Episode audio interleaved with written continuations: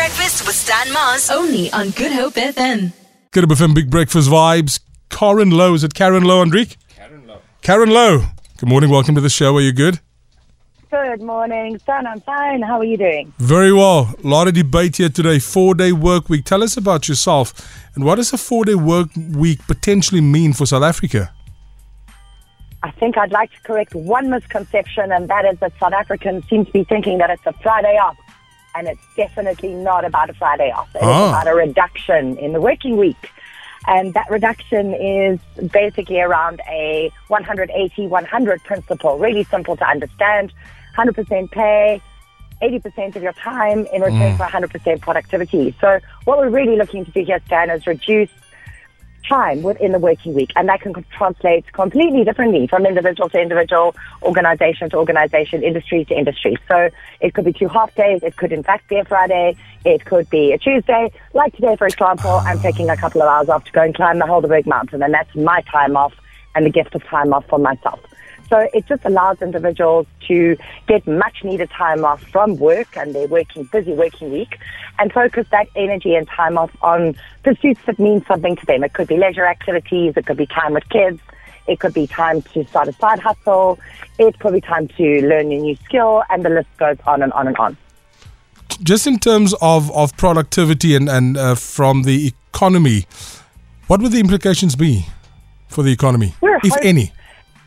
Dan, you know, this is an experiment, and and it is a global experiment, and South Africa is going to be no different in the sense that we are needing to test what happens to productivity if we reduce the working week by 20%. And, and, and global studies are showing definitively that in most instances, pilot participants are either holding their productivity levels consistent or better, improving them. But the astonishing and the most welcoming statistic that we're starting to see coming through, and that is consistent across all of the pilots, is this upswell in mental health and well-being and staff engagement and improvements in culture and, and team engagement. So, so the, the, study really has two components. It's about productivity, which is efficiency. It's about making our day more productive when we are working and taking advantage of the time off when we're not working and to try and find that work-life balance, which is ever elusive. You know, we've got one of the lowest mental health scores as a, as a component of well-being in South Africa. There is there is this bubbling, boiling pot of, of increasing stress, increasing burnout, and time off, and that gift of time off that an employer can give an employee is just invaluable to allow us to rest, to work more efficiently, and and I think we need to challenge you know, the concept that South Africans are not able to be productive. And it's also not about increasing the intensity of work. And that's really, really important. It's not about jamming more things in to the hours that you are working. It's about working more efficiently in the hours that you have. And then you have that time off to rest and, and use that rest for whatever fills your cup. Karen Natalie here. Why should the company care that their staff and employees are living this work life balance, that you've cut a few hours in your day to, as you said today, go and climb the Helderberg Mountains? Why does why should the company be focusing on improving their employees' state of being? I think COVID has shifted in organizations into looking at their value propositions being centered around people. You know, we borrow people from their lives. We borrow them.